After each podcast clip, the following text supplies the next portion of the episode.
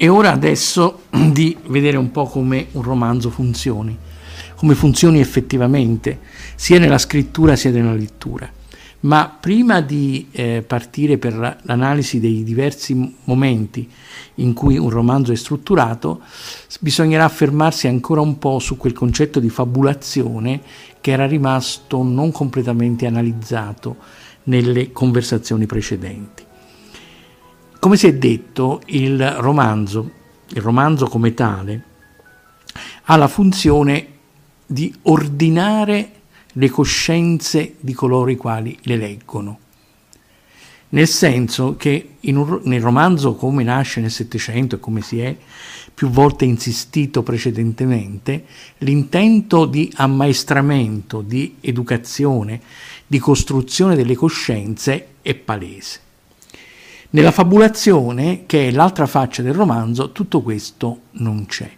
Anche se poi viene fatto rientrare all'interno di esso un intento di tipo morale o moralistico, è stato già fatto precedentemente l'esempio del Don Chisciotte, dove Don Chisciotte alla fine si pente di aver letto i romanzi e muore esortando gli altri a non leggerli.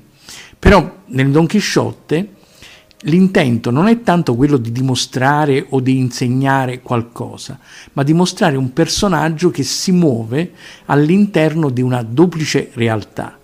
Da un lato quella concreta, reale, quella delle strade, delle piazze, delle pianure della Spagna, con tutti gli eventi reali che in esso si eh, realizzano e si sviluppano. Dall'altro come questa realtà viene trasformata attraverso il filtro romanzesco cui lo sottopone Don Chisciotte.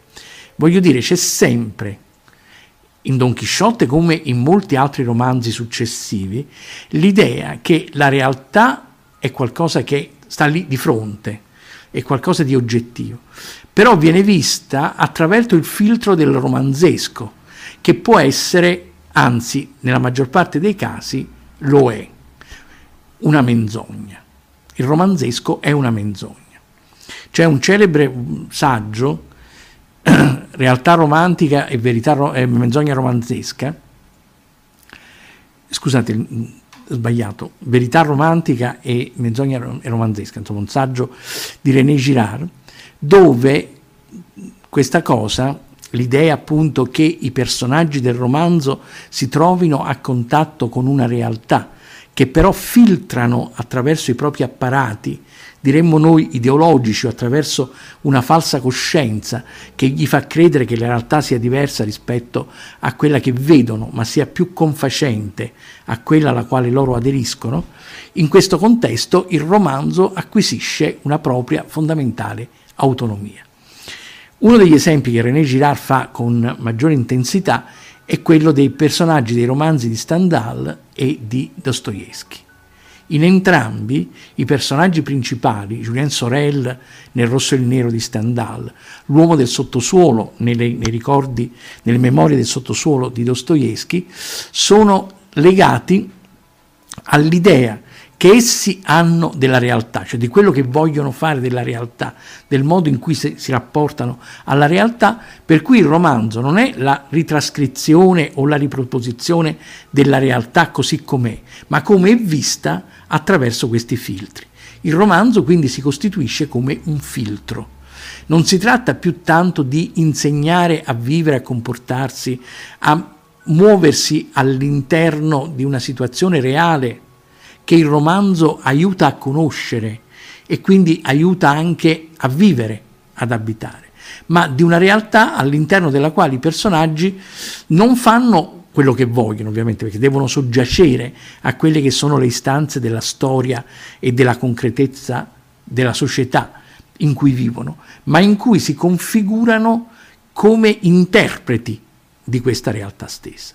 Julien Sorel, ad esempio, nel Rosso e il Nero, vive nel mito di Napoleone, il mito dell'energia, per cui pensa che basti volere qualcosa, basti esercitare la propria volontà per poter trasformare le cose. Quando questa, questo effetto non viene eh, più affine, quando l'effetto che vorrebbe produrre si rivela inadeguato, Julian Sorel crolla e infatti commetterà il delitto per il quale alla fine sarà ghigliottinato. Quindi è il rapporto con la realtà che si costituisce a partire dalla fine del Settecento e soprattutto all'inizio dell'Ottocento come un rapporto duplice. Il romanzo è effettivamente lo specchio della società, il rispecchiamento della società, ma i suoi personaggi non sono pura e semplice trascrizione di questa realtà stessa, ma ne sono un filtro nel quale realizzano le proprie finalità come personaggi in, conf- in conflitto, nello scontro con la realtà di cui non condividono e nei confronti qua- della quale non aderiscono completamente. La fabulazione è, come appunto spiega Gianni Celati in Finzioni occidentali, la fabulazione è in realtà la natura vera della, dell'ottica romanzesca, mostra oggettivamente l'ottica romanzesca nella sua realtà, perché il romanzo, come noi lo intendiamo a partire dal Settecento, è in rapporto diretto con le esigenze della società, al servizio delle esigenze della società in certa misura, no? appunto è coincidente con le esigenze della realtà. La fabulazione invece mostra le due realtà in scontro, le due realtà in contraddizione. Don Chisciotte, appunto classico esempio di fabulazione, vede una realtà raddoppiata, la vede così com'è, ma la trasforma in quello che lui pensa debba essere. Per cui il bacile del, del barbiere, no? in un celebre episodio del romanzo di Cervantes, diventa l'elmo dell'eroe Mambrino o i mulini a vento si trasformano in giganti. I mulini a vento restano mulini a vento e vengono descritti come mulini a vento. È il personaggio di Don Chisciotte che li vede come invece giganti e lotta contro di essi. Nel romanzo c'è uno sdoppiamento della realtà.